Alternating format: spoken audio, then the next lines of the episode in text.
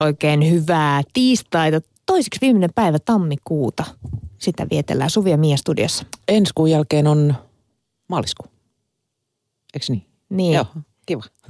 Heti tuommoinen pieni aivopähkinä tähän väliin, mutta, mutta joo, just näin. Eli helmikuu, helmikuusta aloitetaan ylihuomenna ja, ja olympialaisetkin on tulossa. Ensi viikon perjantaina alkaa.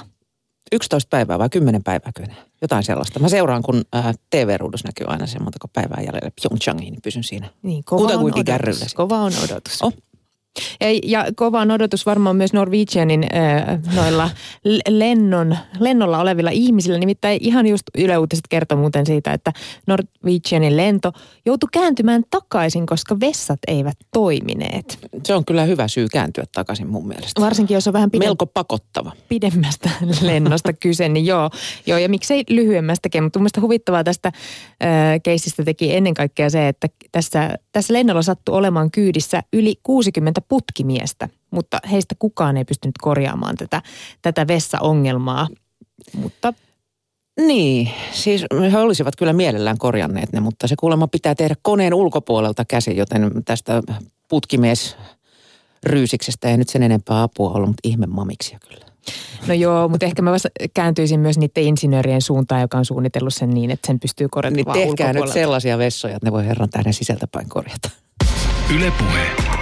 Nosto.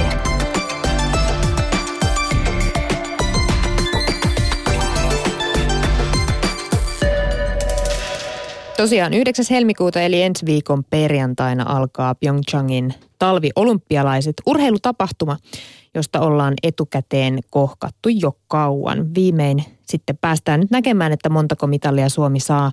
Näyttääkö maamme joukkueen kisa-asu nyt sitten huonommalta kuin esimerkiksi Jenkkien lämmitystekniikalla varustetut toppatakit ja uunihanskat?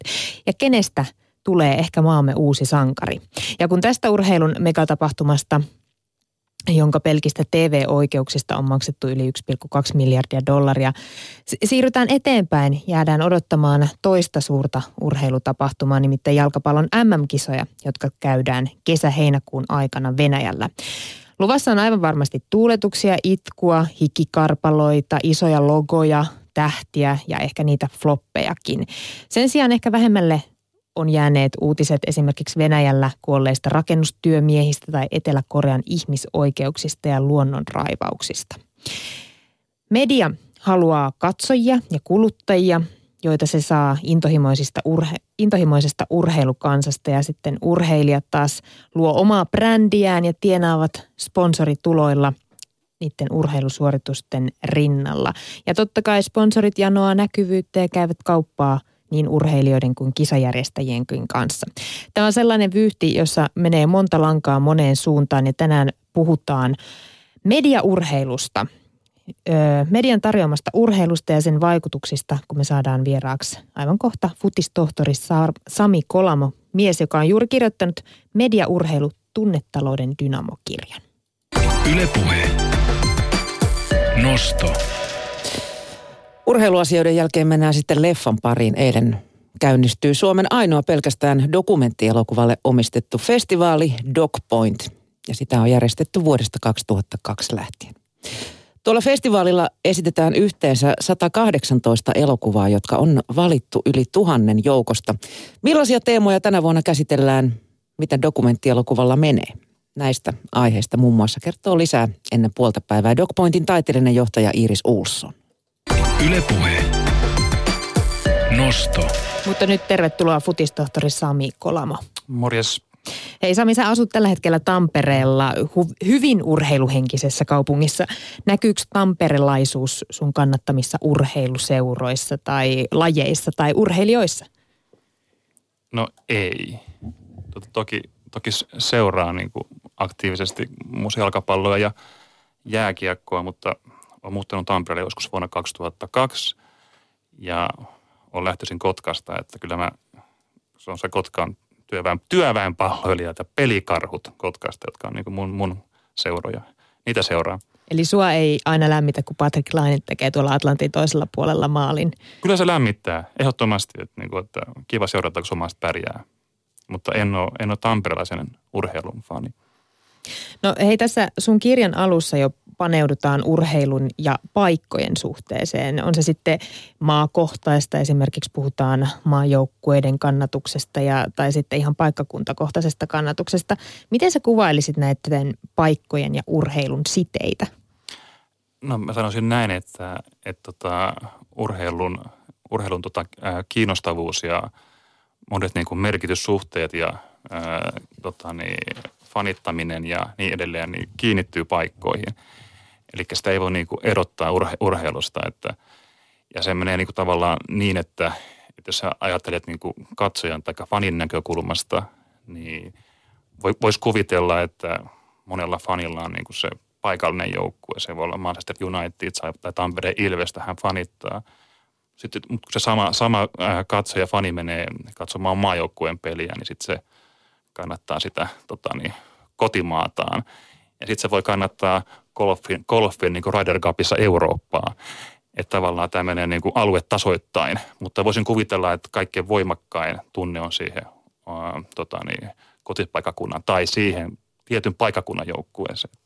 Niin mä oon aina ihmetellyt sitä, että esimerkiksi jalkapallossa, jossa Suomen maajoukkue nyt ei ole ehkä niin hyvin menestynyt, niin Suomestakin löytyy ihmisiä, jotka kannattaa esimerkiksi Italiaa, vaikka eivät ole Joo. ikinä Italiassa käyneetkään. Joo. Mistä se johtuu? No, tämä nimenomaan, nyt päästään niin tähän mediaurheiluun, että, että tota, niin, tämä median välittämänä päästään niin seuraamaan muita sarjoja. Ja jos sen puhutaan niin sit, sit, sit, sitä, että tota, jalkapalloa Suomessa, se on tavallaan niin kuin Suomen oma sarja niin kuin kakkostasolla, että, että harvemmin suomalaiset joukkueet pääsee niin kuin kohtaamaan näitä huippujoukkueita. Ja sen takia tota, niin, fanit haluaa niin kuin, tota, myös niin kuin, äh, fanittaa niitä joukkueita, mitä niin kuin, äh, nähdään mediassa äh, viikoittain. Toki ne on maksukanavilla, että kaikille on mahdollisuus niin kuin maksaa niitä ja katsoa pelejä, mutta, mutta tämä mahdollisuus on tullut tässä tota, niin, äh, sanotaan viimeisen 20 vuoden aikana entistä, entistä voimakkaammin. Ja Suomessahan on aina niin kuin Britten saarten suuntaan katsottu. Toki, toki myös nämä muut Bundesliga ja Serie A ja tota, La Liga, mutta, mutta se mahdollisuus tavallaan, se on kaksoiskannattajuus. Tämä on poikkeuksetta niin Suomessa. Että mä voisin kuvitella, että italialainen fani, se ei katso ainakaan Suomen su, su, suuntaan. tota, niin, se Valkea koske Haka ei ole niin merkittävä, merkittävä hänelle. Että, tota, niin, että Suomessa, missä niin kuin tämä jalkapallo ei ole niin, niin suurta, niin me katsotaan, tai katsotaan, fanit katsojat, totta katsojat, katsojat tavallaan katsoo myös niin kuin Suomen rajojen ulkopuolelle. Mutta toki on muitakin urheilulajeja ja sitten mediahan mahdollistaa niin kuin sen kiinnittymisen ja sitoutumisen myös semmoisiin paikkoihin ja seuroihin, missä ihminen koskaan käynyt. Niin siis siellä paikan päällä. Että et, tavallaan se, syntyy se tunne sidos niin kuin johonkin muuhun paikkaan kuin missä itse niin kuin elää. Että niin kuin, jos miettii niin kuin viestinnän tai media tekniikan historiaa ja sitä, että mennään satoja vuosia, vuosia taaksepäin ja että mitä me saatiin, niin, miten me ollaan niin saatu tietoa niin muista paikoista. Kyllä tämmöinen niin joukkoviestintä ja jonka se massakulttuurin niin syntyminen 1900-luvun niin taitteessa ja vähän aikaisemminkin ja radio, televisio, sitä ennen lennätin on mahdollistanut niin tämän tyyppisen niin kuin, uh, omasta paikasta ulkopuolelle katsomisen. Jatketaan vielä näistä paikoista. Mega-urheilutapahtumat, otetaan ne tähän käsittelyyn. Siis ne tuo sille maalle, missä ne järjestetään, niin totta kai näkyvyyttä, rahaa, mutta se ei kuitenkaan vielä tarkoita sitä, että koko tämän maan kansa jotenkin hyötyisi tämmöisistä isoista kisoista, vaan itse asiassa esimerkiksi Brasilia varmaan ehkä yksi suuri esimerkki tästä viimeaikaisista megatapahtuman kehdoista, jossa esimerkiksi slummeissa asuvia ihmisiä häädettiin sitten aika kylmästikin kodeistaan kisa, kisakylien tieltä. Millaisia, Sami Kolama, sun mielestä on ollut tämmöiset räikeimmät vääryydet, mitä isot urheilutapahtumat on kaupunkeihin tai maihin jopa tuonut? Joo, jos puhutaan näistä urheiluorganisaatioista, KOKsta ja FIFasta, niin ehkä kaikkein eniten mediaa on saanut nämä korruptioskandaalit KOKssa vuonna 2000-luvun taitteessa ja sitten tämä 2015 15 FIFassa. Toki ne on niin kuin merkittäviä juttuja, mutta itse näkisin vielä niin kuin suurempana ongelmana sen, että näitä megatapahtumia rakennetaan ja tuotetaan ää, sen tyyppisissä maissa, mitkä, mitkä tota, missä, välttämättä, mitkä, missä välttämättä demokratia ei toimi ja ei ole kunnon niin urheilupolitiikkaa eikä, eikä sen tyyppistä, niin kuin, että, ää, että se niin kuin, olisi niin kuin tasa-arvoisesti rakennettu se yhteiskunta. Ja, ja nythän nämä on ollut nämä megatapahtumat sen tyyppisissä maissa, kuten Brasiliassa, Etelä-Afrikassa, nyt Venäjällä, myöhemmin Katarissa ja myös Kiinassa, jossa niin kuin, tota, niin, kansainväliset urheiluorganisaatio, FIFA ja KK, tekee niin kuin sop, sopimuksia näiden tota, niin, äh, kansallisten paikallisten poliitikkojen kanssa ja yritysjohtajien kanssa. Ja niin kuin, jo siinä vaiheessa, kun haetaan kisoja, eli tavallaan tämmöinen niin kuin bid book, eli hakukirja, missä niin lyödään lukkoon sitä, että miten nämä rahavirrat niin kuin sidotaan niin kuin stadioneiden rakentamiseen, plus se infra, mikä niin kuin kytkeytyy, kytkeytyy niin stadioneihin – sen jälkeen, kun se pitbook on allekirjoitettu, niin se, sitä rahaa ei voi laittaa niin kuin sairaaloihin ja kouluihin ja semmoisiin niin tärkeimpiin asioihin yhteiskunnallisesti. Jos ajatellaan Brasiliaa, niin se on mielenkiintoista, että kun se on niin kuin jalkapallomaa, niin siellä porukka niin alkaa protestoimaan niitä jalkapallon MM-kisoja. Ja esimerkiksi Natalissa, joka on tota, niin yksi, yksi iso kaupunki, mihin rakennettiin stadioni, niin 27 prosenttia – paikallista ihmistä vastusti sitä stadionin rakentamista ja kummiksi se rakennettiin sinne. Eli tota, se on niin sen, tyyppisiä, sen tyyppisiä elementtejä, ää, mitkä niin kuin, voisi sanoa, kun kisat alkaa ja me nähdään yksi mediassa, niin me nähdään, vaan, me nähdään vaan ne pelit, me nähdään ne hienot stadionit, hurraavat katsojat siellä, mutta hirveän paljon jää ulkopuolelle semmoisia juttuja, mitkä pitäisi, niin kuin, mitkä liittyy ihmisoikeuksiin. Ja ja niin kuin sen tyyppisiä asioita, että, tota, niin, että, että kisoja ei pitäisi järjestää tämän tyyppisissä niin kuin maissa. Tai ne on niin kuin paisunut liian suuriksi. Niin, mä, mun mielestä oli huvittavaa se, että mä yritin löytää jotain ö, kriittistä näkökulmaa esimerkiksi nyt tuleviin olympialaisiin, Joo. niin suomenkielisestä, suomenkielisestä mediasta sitä löytyi todella vähän. No joo, tota, ei minäkään, minäkään huomannut, mutta ja voisin kuvitella, että sitä, sitä niin kuin paikan päällä säädellään sitä, että mihin, mihin niin kuin, minkälaisia tarinoita niin kuin lähtee globaaliin mediaan ja mitä toimittajat pääsee näkemään. Ja mä voisin kuvitella, että, niin kuin, että Pekingin olympiasta oli ihan niin kuin samantyyppinen ta- tapahtuma. Toki sitä kritisoitiin suomalaisessa, suomalaisessa valtamediassa. Siitähän kirjoitettiin paljon, että joo, ihmiset joo. kodeistaan. Ja kyllä, kyllä, kyllä kirjoitettiin. Pistettiin kylät matalaksi. Joo, mutta mä väitän, että toimittajia ei laskettu välttämättä niille alueille, missä tämä oli tapahtunut. Että et, tota, sitä kyllä tiedettiin. Se tiedettiin etukäteen, että näin on.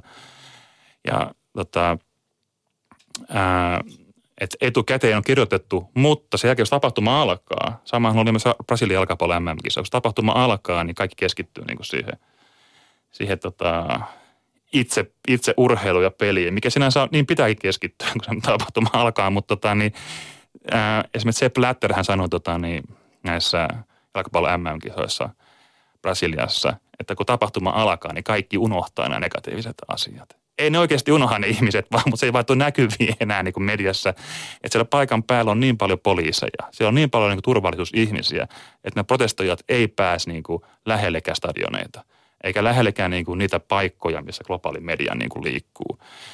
Että et, niin kuin et, et turvallisuuteen investoidaan ihan valtavasti rahaa ja puhutaan niin kuin terrorismista, mutta samanaikaisesti kyse on siitä, että sitä näitä, näitä uh, urheiluorganisaatioiden rahoittajia, sponsoreita, ja niiden niin kuin brändiä halutaan kiilottaa, että se niin kuin ei saisi niin kolauksia. Mutta eikö, toi, eikö nyt toimittaja periaatteessa voi lähteä etsimään myös niitä protestoijia? Onko se myös niin, että ei toimittajilla välttämättä ole halua lähteä sitten tutkimaan sitä, sitä ympäristöä? No kyllä mä luulen, että yleensä Suomessakin toimittajat on kirjoittanut, mutta yleensä jos puhutaan kriittisestä urheilujournalismista, niin no, jos ajatellaan globaalilla tasolla, ja tästä on monet on kirjoittanut, että, että niin ne tulee urheilu ulkopuolelta. Ja se osittain, osittain johtuu, johtuu siitä, että urheilutoimittajat on, on niin kuin osa sitä urheilun kenttää. Ja jos alat niin kuin arvostelemaan näitä urheilujohtajia ja vaikka urheilijoita, niin sen jälkeen on aika vaikea saada haastatteluja. Että se, aina kun olet mukana koneistossa sisällä, niin se on, niin kuin, se on vaikeampaa se ää, ää, kritiikki. Kyllä tekin tiedätte, että tässä työpaikalla alkaa, alkaa pomoa kritisoimaan, niin se voi olla, että ensi lähetys et enää paikalla täällä. Se voi olla. Hei, tota, puhutaan myös tuosta Venäjästä tulevan jalkapallon MM-kisojen maasta ja sitten sitä seuraavasta Katarista. Maissa, jotka tiedetään, että ne polkee ihmisoikeuksia. Sami Kolama sen jälkeen, kun kansainvälisessä jalkapalloliitto FIFassa paljastui laajat korruptiot, se on yrittänyt kuulemma jälleen kohentaa mainettaa muun muassa lupaamalla asettaa ihmisoikeudet toimintansa painopisteeksi. Kovin hyvin se ei ehkä kuitenkaan ole onnistunut, koska esimerkiksi Human Rightsin mukaan Venäjällä on kuollut 17 työmiestä tällä hetkellä noissa noista, noissa jalkapallon MM-kisojen rakennustöissä. Tuntuu siltä, että mikään ei voi kärventää FIFAn mainetta. Onko se niin? No kyllähän se FIFAn maine on, on tota, todellakin pari vuotta sitten niin kärventynyt, että et tota, siis se Blatter niin kuin erotetaan. Siis, ja jos miettii, että hän on niin kuin Joao Havelangen niin kuin, ää, perintöprinssi, että sama porukka on niin kuin ollut vallassa vuodesta 1974. Sehän on todella niin kuin iso, iso niin kuin, näin niin kuin urheilun tutkijana ja mediatutkijana, niin itsekään odottanut sitä, että, että niin kuin tämä, tämä tota, valtarakenne tai tämä kokonaisuus, että siinä tapahtuu tämmöinen niin kuin murtuma.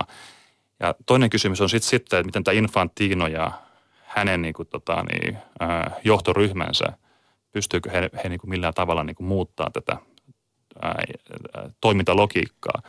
Ja näin niin kuin, ää, ensimmäisen parin vuoden jälkeen, niin ei kyllä hirveän hyvältä, hyvältä nä- näytä, että tota, et, et, et, toki voidaan puhua ihmisoikeuksista ja sitähän on niin kuin myös brändäämistä se, että puhutaan yhteiskuntavastuusta. Joka ikinen iso yritys, joka ikinen niin kuin organisaatio omilla nettisivuillaan mainostaa yhteiskuntavastuuta. Ja se on, niin kuin, se on semmoinen, mikä pitää niin kuin laittaa sinne niin kuin osaksi sitä yhtiön brändiä. Mutta toinen asia on se, että onko nämä puheet ja teot, niin kuin, onko ne niin kuin käsikädessä.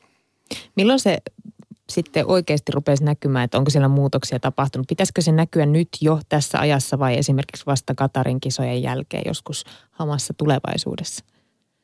No Toi on hirveä, hirveä hankala, hankala kysymys, koska tässä on niin lyhyt aika tästä tota, niin FIFAn johdon, johdon vaihdoksesta, että, että kyllähän siinä nyt on niin kuin enemmän palkottu naisia esimerkiksi. Ja tässä a, a, aikaisemmassa tota, niin, miesvaltaisessa FIFA-johdossa ei ollut. Ja tuota, on annettu lupa, lupauksia muutoksista, mutta kyllähän niin kuin itse asiassa pari urheilutoimittajaa Suomessa on kirjoittanut tästä, että, niin kuin, että Infantino niin kuin jatkaa samantyyppistä, samantyyppistä niin kuin suhmurointia ja peliä kuin tuota, niin, ää, aikaisemmat, tai, tai Blätterin aikana, aikainen johto. Mutta nythän ei ole, ole niin kuin ollut kisahakuja vielä, siis näitä seuraavia jalkapallon MM-kisoja, että saa sitten nähdä, nähdä sitten, mitä siinä tapahtuu. Minkälaisen arvosanan sä antaisit medioille – jos puhutaan nyt urheilutapahtumista, tämmöistä isoista megatapahtumista, niin niiden uutisoinnista. Tarkoitatko se niin kuin, kriittisessä kriittisestä mie- puolesta, mielestä? Joo. Pitää antaa numero arvosana. No sä voit antaa numero, mutta saat antaa sanallisen tota, perustelun perään. Mä sanoisin näin, että, että siinä vaiheessa, kun on paljastunut näitä skandaaleja, niin kyllähän toimittajat on niin kuin, niin kuin napannut niihin kiinni silloin se on lähtenyt kiertää globaalissa mediassa, että myös suomalaiset toimittajat ja muiden maiden toimittajat tosi, tosi niin kuin aktiivisesti kirjoittanut niitä ja urheilusanomissa on ollut, tota, niin, ollut isoja artikkeleita Sotsin kisoista ja sitten myös tota, niin, äh, FIFAn, FIFAn ongelmista. Mutta siinä vaiheessa, kun se, on, tota, se äh, organisaatio on siis, äh, toimintakykyinen ja äh, tota, tavallaan niin kuin – näistä kirjoitetaan niiden, niiden ää, kriisien jälkeen. Ei, niinku, ei niinku silloin, kun tota, niin, ää, siis sen aikana, kun tämä koneisto toimii. Eli tota, siis Suomessa on, on, on itse, itse niin kuin nähnyt, että niin kuin tutkivaa journalismia, siinä, että kun täällä, täällä niin kuin tehtäisiin paljastuksia asioista tota, niin, sen aikana, kun se, vielä se vanha koneisto on toiminnassa. Että et siihen kiinnittäisi huomiota ja oltaisiin kriittisiä. Että se on pikemminkin sitä niin globaalin median ja sen niin kuin, tai ne tietyt, tietyt tutkivat journalistit, jotka ovat niin kuin paljastaneet asioita, niin sen, sen jälkeen sitten ollaan niin kuin, ja sehän on nimenomaan tämmöisen niin kuin median, median logiikkaa, että kun jossakin tulee joku lööppi, niin sitten kaikki muut kirjoittaa sitä. Vuonna 2015 se FIFAn korruptioskandaali oli niin kuin hetken maailman uutisoidun tapahtuma. Kierrättyy sillä tavalla koko uutis, uutiskentän ympäri maailmaa. Niin, että sen jälkeen sitten kaikki, kaikki niin kuin alkaa sitten tonkimaan tarkemmin. Että. Mistä se oli kyse? Mm. No hei, urheiluuutiset saa ajoittaa huutia siitä, että ne on vain numeroita ja tulosten kertomista. Toisaalta taas siellä tota, media välittää tämmöistä taitavaa tunteita herättävää kerrontaa, joka saa ihmiset tuijottamaan monta tuntiakin sitä kuvaruutua, vaikka siinä nyt periaatteessa ei tapahdu muuta kuin esimerkiksi lyödään palloa verkon yli tai, tai yritetään pussittaa palloja sitten sinne biljardipöydän pusseihin. Miten sä Sami Kolma kuvailisit median tapaa kuvata urheilua tällä hetkellä? Vaikka verrattuna politiikkaan. no, tota, nyt, nyt tuli aika, aika, aika laaja, laaja kysymys nyt, kun sä aloin miettiä politiikkaa ja pressanvaalit oli, oli vast, vast ikään, niin, ja yksi ehdokas saa niin kuin yli 60 prosenttia äänistä. Ja sitten kun kuvataan näiden muiden ehdokkaiden, niin kuin mennään heidän niin kuin ravintoloihin ja muihin tiloihin, missä he ovat, niin kaikki ilmoittautuu voittajiksi. Ja sitten, paitsi Linus Turvas. Ja tota, miten vaikea toimittajalla on rakentaa tarinaa sen jälkeen, kun tulee uutiset. Yksi on täysin ylivoimainen. Että kyllä siinä toimittajille oli niin kuin suuria suuria tota, niin vaikeuksia rakentaa se narratiivia, että niin katsojat innostuisi ja kiinnostuisi. Että esimerkiksi käytiin Väyrysen tota, niin studiossa, niin sehän Väyrysen sanoi neljää kertaa samat asiat. Minulla ei ollut kunnon tota, niin rahoittajia, ei ollut organisaatio. Varmaan niin tuli viiden minuutin välein. Ja tässä, tässä niin semmoinen yhdistävä piirre on tämä toistaminen. Että tietty niin toiston logiikka syntyy. Ja kyllähän niin kuin mediaurheilussa on sama juttu, että jos miettii dramaturgista rakennetta, että miten se on leikattu ja koostettu esimerkiksi televisiossa, niin sehän on ihan niin kuin, se on niin formaatti ja kaava, että milloin on jotain lähikuvia, milloin on yleiskuva. Ja ää, toki ne on tehty taitavasti. Että mehän niin katsojana nähdään todella semmoisia yksityiskohtia, mitä me nähtäisiin paikan päällä. Vaikka siellä on screenit sieltä paikan päällä, on kumminkin vähän kauempana, että sitä pitää niin kuin katsoa kauempaa sitä screeniä me tv nähdään niin kuin sen tyyppisiä juttuja, mitä ainakin paikan päällä. Etenkin super slow, super slow motion kuvissa. Ja, ja tuota, monissa semmoisissa lajeissa, mitkä, on, niin, mitkä vaatii taitoa ja esteettisiä kykyjä, niin nehän on tosiaan todella hienoja ne kuvat. Siis joku uimahyppy tai taitoluistelu, niin että kyllähän niin kuin, ää, TV-tekniikka on niin kuin aivan niin kuin upeata tässä, tässä mielessä. Mutta, mutta, mutta saman aikaan se on niin tietyn tyyppinen formaatti. Ja sitten kun sä puhut mediasta, niin sanomalehtitoimittajat ja urheilulehtien toimittajat toki sitten niin kuin on, on mukana tässä tota niin, äh, kuvien kierrossa ja tarttuu sitten, tarttuu sitten niihin live-tapahtumien äh, kuvien tuottamaan kerrontaan ja sitten niin kuin, tavallaan niin kuin suoltaa lisää siihen tota niin, omista näkökulmistaan, että että, että yksi iso, iso niin kuin osa-alue urheilussa on sen tunnekuvat. Siellä niin kuin ollaan niin, kuin niin voimakkaasti niin kuin siinä pelissä kiinni, että ja, ja tota, voisi ajatella, että se urheilusuoritus sinänsä on niin kuin autenttista ja aitoa, että se ihminen niin kuin, tai se urheilija ää, on keskittynyt suoritukseen ja tekee just niin kuin tota, niin, ää, haluaa sitä sen suorituksen. Se voi se epäonnistua ja sitten niin purskahtaa itkuun tai itse äh, hurraa siellä. Tämä on niin semmoinen, niin kuin, kun sitä asiaa katsoo urheilijan näkökulmasta. Mutta aina se media kehystää se. Että kamera, tu- kamera tulee paikalle tai toimittaja tulee paikalle kirjoittamaan ja rajaa sen tietyllä lailla. Eli se tämmöinen autenttinen ko- kokemus – konstruoidaan sitten. Eli aina kun puhutaan mediasta, niin puhutaan aina niin kuin rakennetusta ja tuotetusta urheilutarinasta tai, tai niin kuin kielestä ja tekstistä ja kuvista, jotka on tietyllä tavalla valikoitu ja myös kerrottu. Eli se, mitä valikoidaan ja miten kerrotaan, on sitten niin kuin se mediakoneiston niin kuin rakentamaa urheilukertomusta, joka on hiukan eri asia kuin se autenttinen urheilijan oma kokemus. Öö, onko se tunne ja niiden välittäminen sitten ristiriidassa journalismin kanssa? Miten sä näet, Sami Kolon? Ei. Mä en edes ymmärtänyt kysymystä.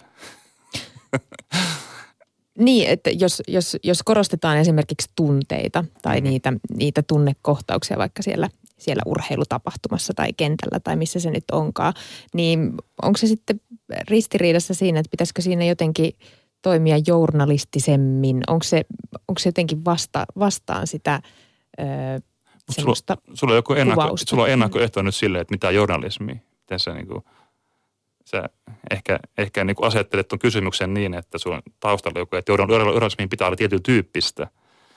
Että mä itse näkisin asian pikemminkin niin, että tota, ää, on e-, erilaisia journalistisia lajityyppejä, tapa, tapoja kertoa asioista. Ja urheilussahan on, on aika voimakkaasti kyse siitä, että kuka voittaa kilpailun ja sitten on häviäjiä. Ja sitten ollaan hyvinkin voimakkaasti niin tunteita investoitu siihen tapahtumaan. Ja ää, nyt jos nyt ajatellaan niin kuin urheilulähetystä, live-lähetystä, niin et jos mä otan arvottamaan sitä, että onko se joku hyvää vai huonoa, niin en niin kuin lähtisi, lähtisi niin kuin sille linjalle, mutta toki me voidaan palata tähän aikaisempaan keskusteluun, mistä me puhuttiin, että miten paljon sitten jos vain keskitytään siihen urheilutapahtumaan ja suorittamiseen, miten paljon, sitä, miten paljon vähemmän kerrotaan niistä taustarakenteista ja valtarakenteesta. Mutta eihän mä niin koe niin, että sen koripalloottelun aikana pitäisi alkaa puh, puh, puhumaan kesken, niin kuin selosta alkaisi kertomaan, että tota, ne muuten, että – siellä on kolmen pisteen heitto tulossa ratkaisevalla hetkellä. Ratkaisevalla hetkellä, että hei, että tota, muuten haluaisin kertoa tähän väliin, että tuolla Etelä-Koreassa tapahtuu semmoista, semmoista niin kuin, että, että se, ei, se ei välttämättä kuulu, kuulu niin kuin siihen kohtaan. Tota, säkin, tämän, otetaanpas nyt, öö, noita kameroita on joka paikassa. Niitä on nykyään, ne on pienempiä, ne on kevyempiä, ne on tarkempia kuin ennen. Miten sä näet, että miten tämä tekniikan kehittyminen on muuttanut tapaa kuvata urheilua? Onko se sitä, että päästään sitten lähemmäksi, intensiivisemmäksi vai mitä se on? Mitä se, no se on varmaan just sitä, että, tota, että kamerateknologia on niin kehittynyt, että pystytään niin kuin, äh, kuvaamaan lähikuvissa asioita ja jopa niin, että tota, ää, pystytään niin poimimaan joku tietty yksityiskohta ja sitten upottamaan se myöhemmin siihen lähetykseen.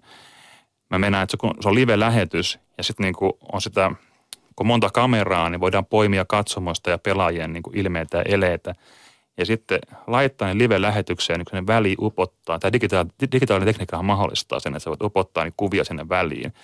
Ja hän katsoja ei huomaa sitä, että, on niin kuin, että se on niin kuin – otettu kuva aikaisemmasta tapahtumasta ja sitten pamautettu sinne väliin. Että mä muistan jonkun esimerkin sanomalehdessä, tota, se oli joku jalkapalloottelu, kun tämmöinen tota, vanhempi naiskatsoja oli siellä tota, niin, jossakin kansallislaulun aikana tai aikaisemmin pelissä niin kuin hyvinkin voimakkaasti elehtinyt. Se oli katsonut sitä peliä myöhemmin, niin se elehtiminen oli siirretty sinne niin kuin pelin loppuvaiheeseen että sen niin kuin innostuneesti jännittää, miten tämä peli päättyy.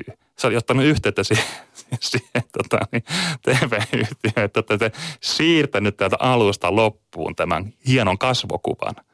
Eli hän, joka saattoi kannustaa ylivoimaa, niin... Niin, niin että mä en vaan enää, että live-lähetyksessäkin on tämmöisiä kuva, kuvia niin kuin upotettu, että se on konstruoitu.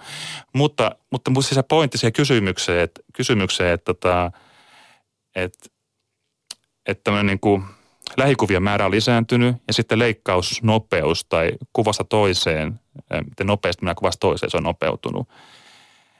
Ja, ja se, se, että niin kuin päästään, päästään todellakin näissä super slow motion kuvissa niin todella lähelle niin kuin sillä lailla, että se hidastaa se ihmisen liikkeen. Se vaikka joku pituushyppäjä hyppää niin kuin tota, se hiekakasaan – niin ne hiekan murut niin kuin hitaasti nousee sieltä. Että sä pysty näkemään tämmöistä niin kuin livenä.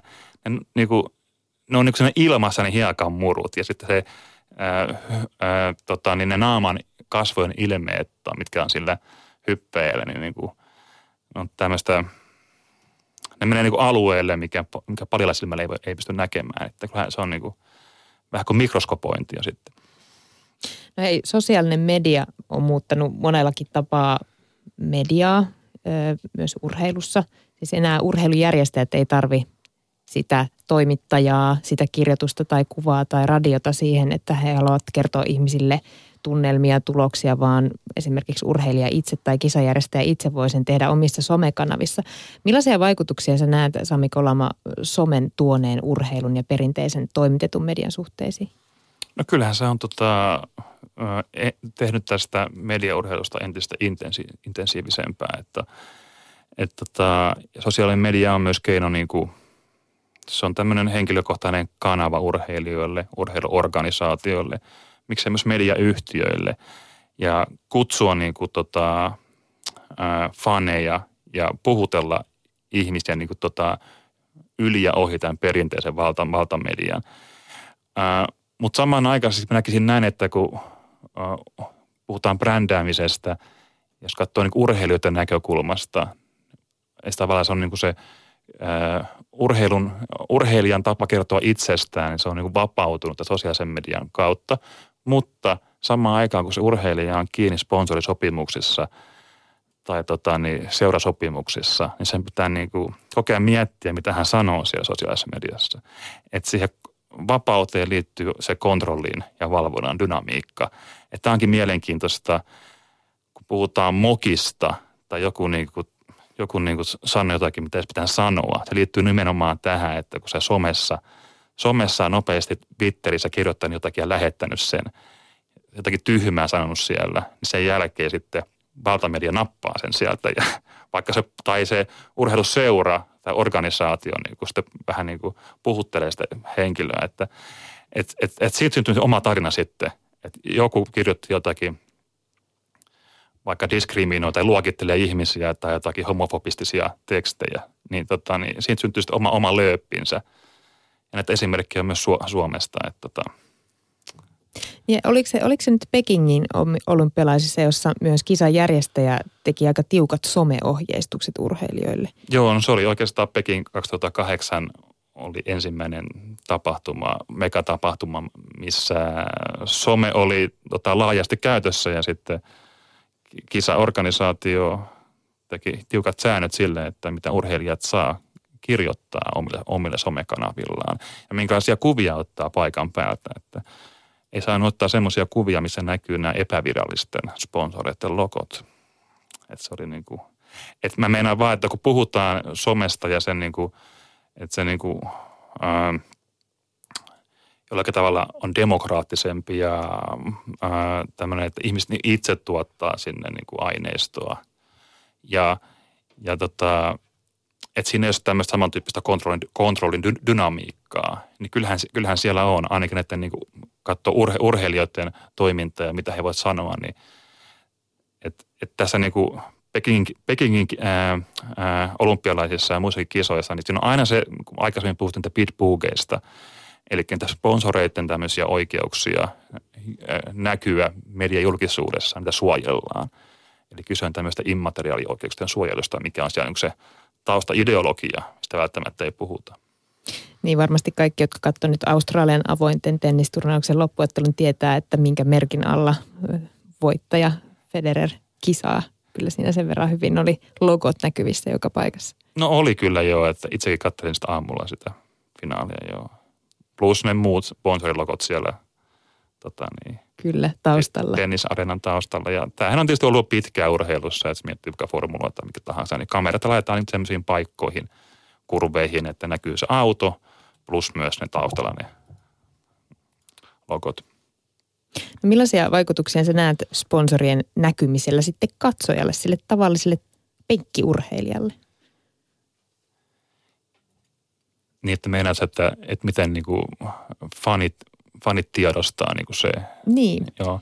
No ei se, jos, jos mä ajattelen omasta näkökulmasta, jos mä katon, katon tota valioliikaa, niin tota, mä katson sitä peliä, mutta toki jos me ollaan keskittymään ja laita mainoksiin, kyllä mä näen, näen niin kuin siellä, että se varmaan osittain menee tiedostamattoman alueella. Että, ja mainostajat ja markkinoita on sitä niin kuin ajatellut, että kun se tietty sama sponsori, slogan tai logo toistuu siellä, niin se vaikka ihminen ei siihen kiinnittäisi huomiota, niin jollakin tavalla se sitten kuitenkin, tota niin, kuitenkin se on, on, on vaikutusta. Mutta sittenhän on myös tutkimuksia siitä, että et tota niin, fanit, kun ne ostaa tuotteita, että jos se, jos siinä, jos se niinku seuran, seuran sponsorina on tietyn tyyppinen vaikka tota niin, tietokoneita valmistava yhtiö, ne ostaa sen yhtiön tuotteita, kun se sponsoroista seuraa. Ei, ei niinkään, jos on tota niin, pahimman verivihollisen, että et vaikka hankkii tietokoneen, ei voi hankkia sen, sen tota niin, sponsori, joka sponsoroi Arsenaalia, vaan se, joka sponsoroi Chelsea. Chelsea että niin kuin fanit tekee tämmöisiä niin kuin valintoja sen mukaan, että kuka rahoittaa omaa seuraa.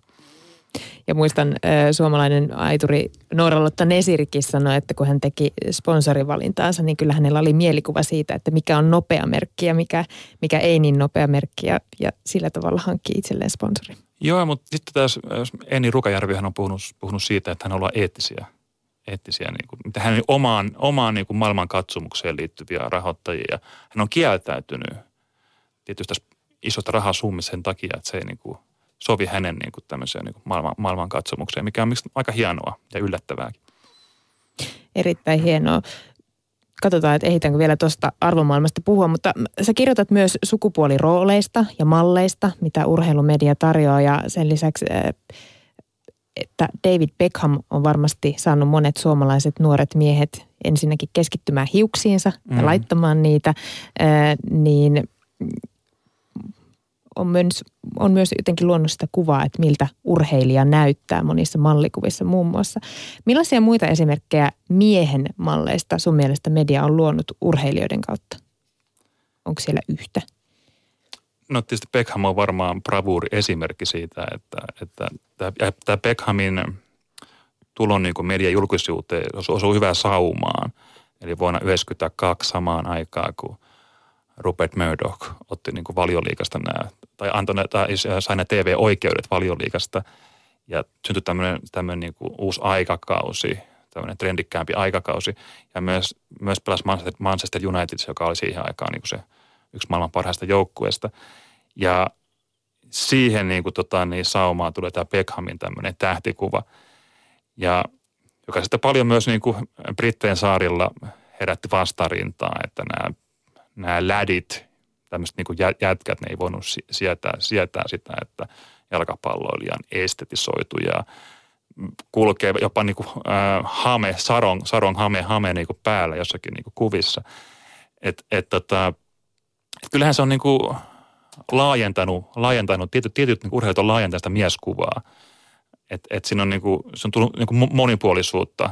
Ja, ja sitten jos ajattelee ylipäänsä urheilijoita, niin onhan niin kuin lahjakkaampia puhumaan mediassa ja keskustelemaan ja antamaan kommentteja. Että tämmöinen Seppo Rätymäinen tyyppi on vähän niin kuin jäänyt jo taustalla, että, että nämä niin kuin, nykyiset urheilijat on aika taitavia mediakommentoijia.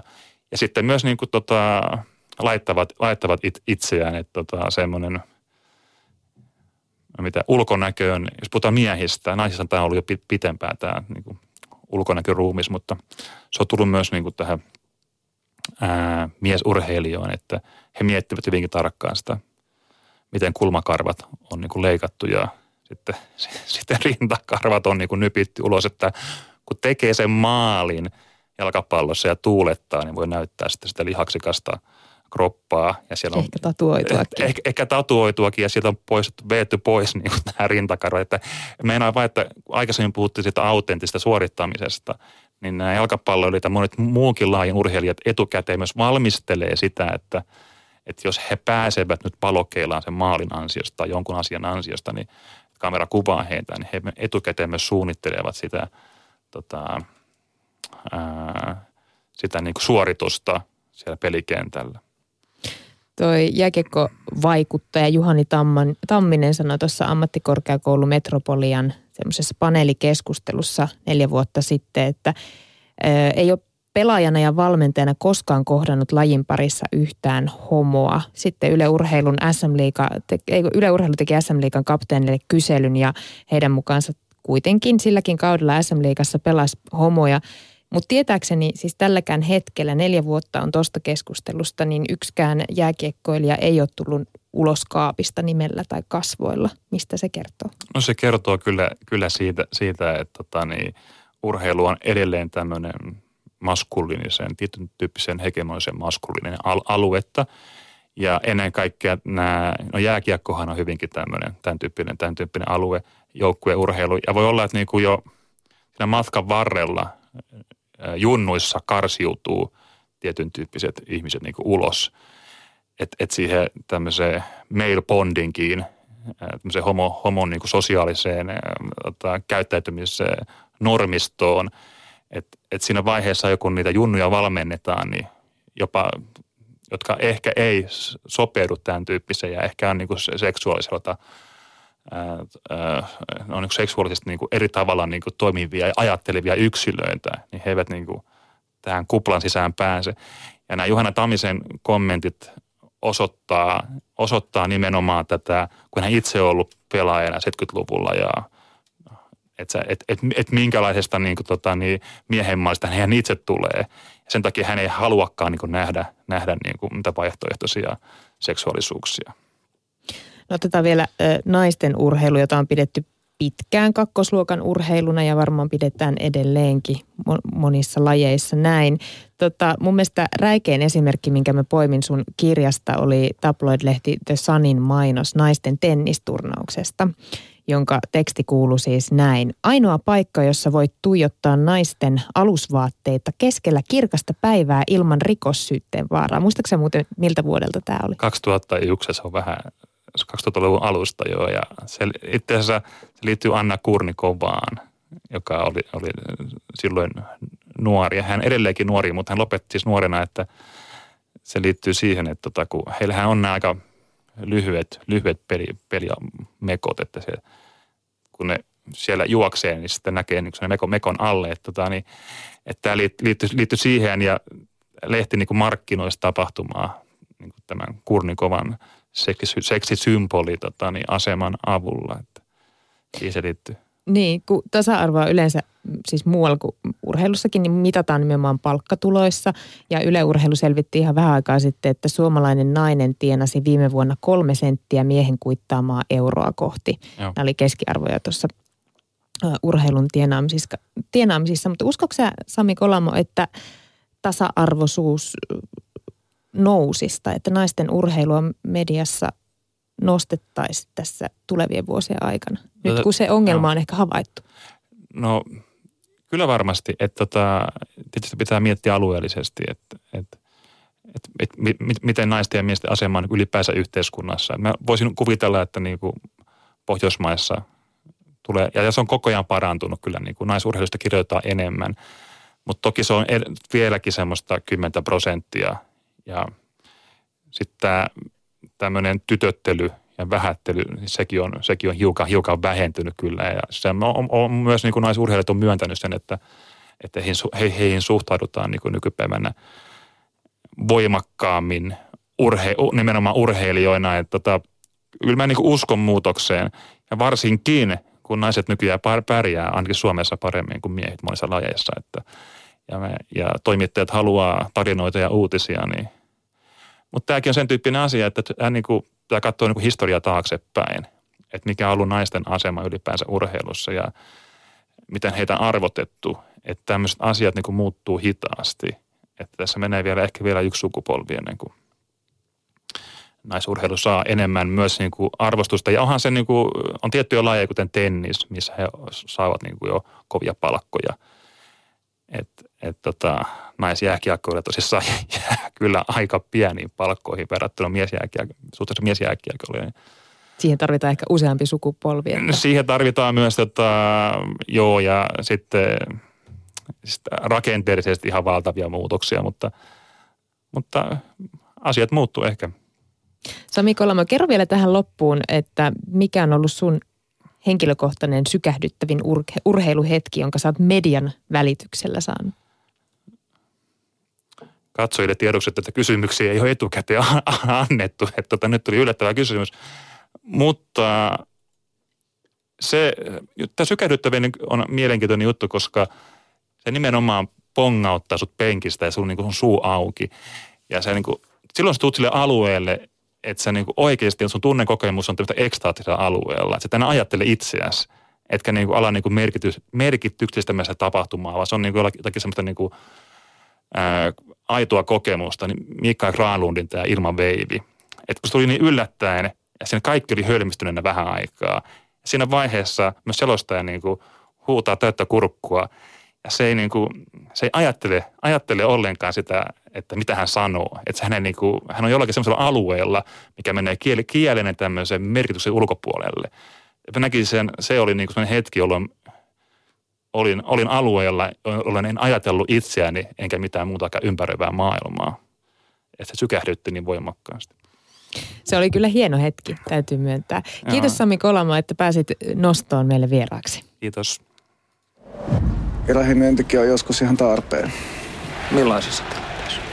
No, jos on niinku tarpeen osoittaa, osoittaa, että ollaan nyt johonkin asiaan tyytymättömiä, niin, niin kyllä sitten se on se tapa, millä niin kun saa sen viestin tehokkaasti lähetettyä, että tietysti sitten keskitytään keskusteluun epäolennaisuuksista, mutta, mutta kyllä Suomessa poliittisen päättäjien keskuudessa kuitenkin yritetään kaiken tavoin niin kuin sitten myös välttää jotain tällaista kärkevää vastakkainasettelua, että sikäli se on aina yksi tapa osoittaa, että joku asia nyt ei vaan käy.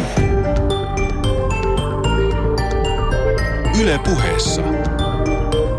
Tiistaisin kello yksi. Perttu Häkkinen.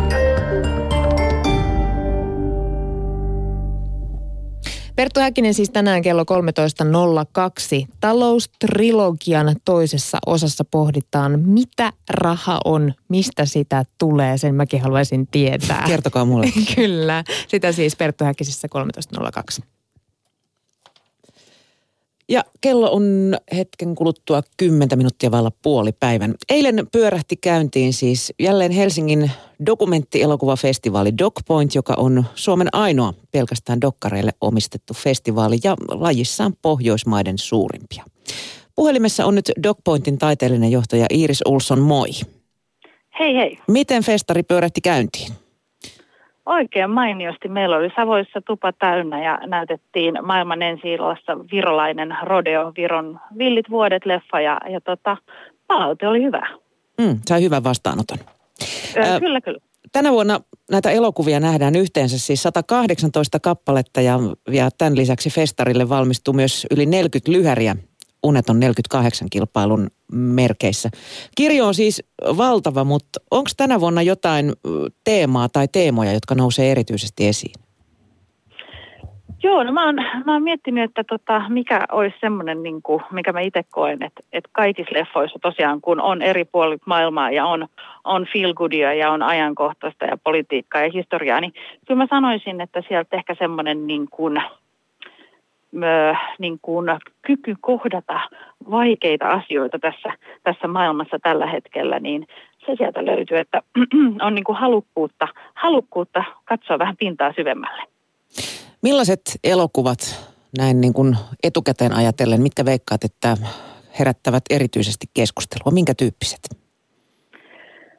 No, kyllä mä sanoisin, niin kuin, että semmoiset rohke- rohkeat, tota, rohkeat elokuvat, jotka on ottanut päähenkilöikseen ehkä niin kuin epäkonventionaalisia henkilöitä, kuten esimerkiksi äh, uusnatsin tai, tai tota, kreikkalaiset oikeistopuolueen naiset tai sitten transseksuaaliteini, niin, niin nämä on nyt ehkä semmoisia, jotka, jotka tota, eniten, eniten herättää sitten pohdintoja. Tai sitten meillä on tämmöinen kohudokkari kannibaal, kannibaalimiehestä, että et jos nyt halutaan näitä niinku ekstriimejä, mutta emme tiedä sitten taas ehkä, että no, no kohufiilikset on oma juttuunsa, mutta sitten mä uskon, että kyllä tulee niinku vahvoja tunnereaktioita ihan niinku ei näin dramaattisistakin elokuvista. Mm. Myös rasistia, rasismi ja äärioikeiston nousu on aiheina monissa tämän festivaalin elokuvissa. Miten niitä käsitellään? No siellä on erinäköisiä elokuvia. Tämä ehkä nyt näkyy eritoten myöskin meidän tämmöisessä uusi Amerikkasarjassa, johon on valittu tämmöisiä independent-tuottajien leffoja tuolta Jenkeistä. Ja, ja se on nyt se, se kuuma aihe siellä, siellä Yhdysvalloissa, mitä käsitellään. Ja, ja siellä on sitten on niin tarinoita, henkilökohtaisia tämmöisiä vähän niin kuin esseetyyppisiä dokkareita, joissa sitten puhutaan siitä, kuinka isoisä kuuluu Ku Klux Klaniin tai sitten, sitten tota, taisteluista kadulla ää, tasa-arvon puolesta. Millä perusteella Iiris Ulsson tämänkertaiset dokumenttielokuvat on valittu? No nämä elokuvat valikoituu sitä kautta, että oikeastaan kotimaista, kotimaista sarjaa lukuun ottamatta, joka on sitten maailmanen sielto ja täällä Suomessa, jonka valitsee Raati, niin, niin on tuolta maailman, maailman festareilta vuoden aikana valmistuneita elokuvia katsonut sellaisen tuhat, tuhat kunta ja, ja tota, valinnut sieltä sellaiset, jotka mä koen, että nyt niin kuin resonoi tässä ajassa äh, eniten ja, ja varsinkin suomalaiseen yleisöön. Ja itse mulla on niin kuin hyvän dokkarin – kriteeri on se, että se herättää jonkinnäköisiä tunteita. Että sä voit olla vaikka tosi vihainen, melkein mun mielestä se on jopa parempi, että jos mä, jos mä tota, tapaan jonkun henkilö, joka on tosi vihainen, sitten kun se tulee sieltä leffasta ja hämmentynyt ja, ja saa uusia kysymyksiä, niin tota, sitten mun mielestä se leffa on, on tehnyt tehtävänsä. Mutta aihepiiri ei ole mitenkään erityisen yhtenäinen, että et on aivan laidasta laitaan löytyy näitä. Joo, kyllä löytyy, että niin dokumenttielokuva on niin laaja, niin kuin ihan tavallinenkin elokuva, että sieltä löytyy tavallisessa leffassa, kun meillä on komedia ja kauhu ja näin, niin meillä on dokkarileffassa, meillä löytyy hybridejä, joissa on fiktioelementtejä mukana ja meillä on poettista kerrontaa tai meillä on niin ajankohtaisaihetta tai journalistista tai, tai henkilökohtaisia tarinoita, että, että sieltä löytyy ihan ympäri, ympäri maailmaa niin hauskoja ja haastavia dokkareita, että sinänsä ei ole yhtä, yhtä elokuvaa, mutta kaikki on tänä päivänä niin kuin aktuaalisia ja ajankohtaisia. DocPointia on järjestetty siis vuodesta 2002 lähtien. Miten dokumenttielokuvalla tällä hetkellä menee? Löytyykö esimerkiksi tekijöille rahoitusta harvaan kuukausipalkalla dokumentteja tekemässä? Joo, tota, dokumenttielokuvalla menee hirveän hyvin. Se on suositumpaa nyt kuin, kuin koskaan ja, ja tota, niin kuin kulutu, kulutuksen näkökulmasta. Että tota, ja, ja se tietenkin aiheuttaa myöskin välillä vähän sellaisia asioita, kun joku asia nousee niin kuin mainstreamiin, niin yhtäkkiä se voi tuntua, että se ilmaisu, mitä, mitä dokumenteilta halutaan, niin voi vähän kaventua. Et siinä meillä on tavallaan haasteita, että me pidetään se elokuvallisuus ja se taiteen muoto siinä mukana myös yleisön suhteen. Mutta, mutta kyllä siis rahoitus tänä päivänä varmaan niin kuin kaiken, kaiken taiteen ja kulttuurin saralla niin on valitettavan valitettavan tota, pientä. Eli kyllä niin kuin hyvän dokumentin tekemiseen, niin kyllä se tekijältä siihen menee noin viisi vuotta ja, ja aika haastavaa se on löytää rahoitusta sitten sille koko ajalla. Älä, aiheuttaako tämä sitten laadun heikentymistä, jos ei ole tarpeeksi rahaa? Ajasta nyt puhumattakaan. Niin, no Tavallaan joo, toisaalta niin kuin dokumentaristeista puhutaan sillä tavalla, että se on tämmöinen kutsumus, elämäntyö, ammatti, että usein siinä sitten e, en tiedä, että heikkeneekö laatu vai heikkeneekö dokumentaristin elämänlaatu, että kyllä niihin niin kuin elokuville tavallaan kaikkeensa aina annetaan, mutta toki, toki niin kuin tekniikka ja, ja työryhmä, ehkä semmoinen niin elokuvallisuus voi kärsiä, eli tavallaan semmoiset niin hienot, upeat kuvat, kuvat niin kuin, mitä me ollaan tuttu elokuvassa näkee ja mitkä voi niin kuin, elokuvan sitä sanomaan niin kuin syvemmällä tasolla välittää, niin ehkä me nähdään niitä nyt vähemmän, niin se on tietenkin sääli.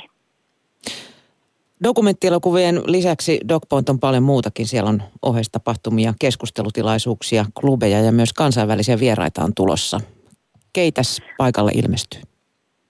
Joo, meillä on tosiaan tulossa yli, yli 35 elokuvan tekijää ja meillä on yli 80 Q&A hetkeä, eli tämmöistä keskustelua näytöksen jälkeen, missä yleisö voi kohdata tekijän tämän viikon aikana näiden muiden keskustelun ja, ja paneelien lisäksi. Eli, eli muun muassa on tulossa Anna Zamenka äh, Communion elokuvasta, joka juuri voitti äh, Euroopan parhaan dokumenttielokuvan palkinnon. Sitten on tulossa Yhdysvalloista Ramona S. Diaz, Motherland-elokuvan ohjaaja filippiniläisestä maailman suurimmasta synnytysosastosta, aivan hulvaton, hulvaton suosittu leffa. Mika Kaurismäki on meillä täällä omien elokuviensa jälkeen. Hän sai juuri eilen elämäntyöpalkinnon ja sitten retrospektiivivieras Fiampo Tanskasta, joka on myös jokaisen oman elokuvansa jälkeen. Että tässä nyt muutama nimi. Valtavasti tapahtumia on siis sunnuntaihin saakka luvassa. Jos sun pitäisi valita yksi tärppi, niin minkä antaisit? Aivan mahdoton tehtävä. jos on aikaa vaan yhteen. jos, jos on aikaa vaan yhteen, mä sanoisin näin, että, että silloin kun sulla on se hetki, niin katu mikä siellä menee ja valitse intuitiolla, että, että mä, mä, niin kuin, mä melkein jopa toivon, että ihmiset menis katsomaan semmoista, mitä he ei normaalisti valitsisi ja, ja sitä kautta heidän elämänsä rikastuisi. Ja sitten jos ei niin kuin tähtää siihen yhteen, niin sitten on jopa aika ehkä kahteen tai kolmeen. Kiitos Iris Ulsson ja oikein hyvää dogpointtia. Kiitos. Ylepuhe. Nosto.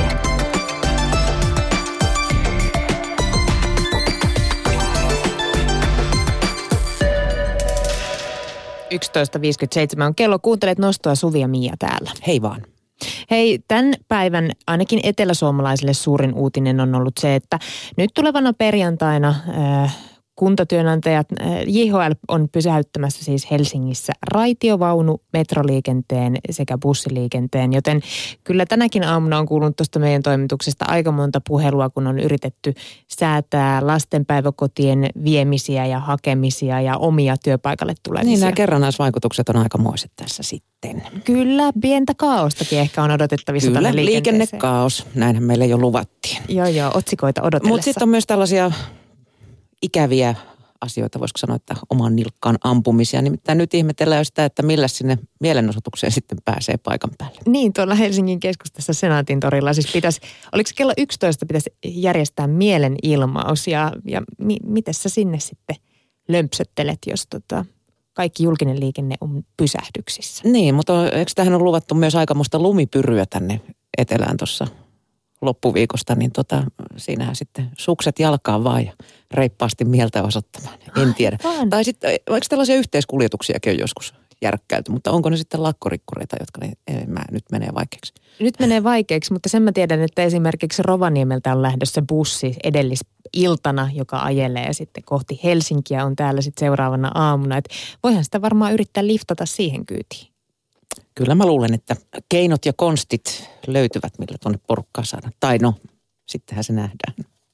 No sitten nähdään, jos, jos tota vielä pitää yksi tuommoinen oma nilkkaa ampumistarina kertoa ennen kuin mennään kuuntelemaan 12 uutisia, niin tuolta Jenkkifutis rintamalta sieltä, siellä oli yksi toimittaja selostanut otteli, ottelua ja, ja tota, siinä oli sitten kertonut yhden pelaajan tyttärestä ja oli haukkunut tätä, oliko se irvileuaksi tai ärsyttäväksi itikaksi.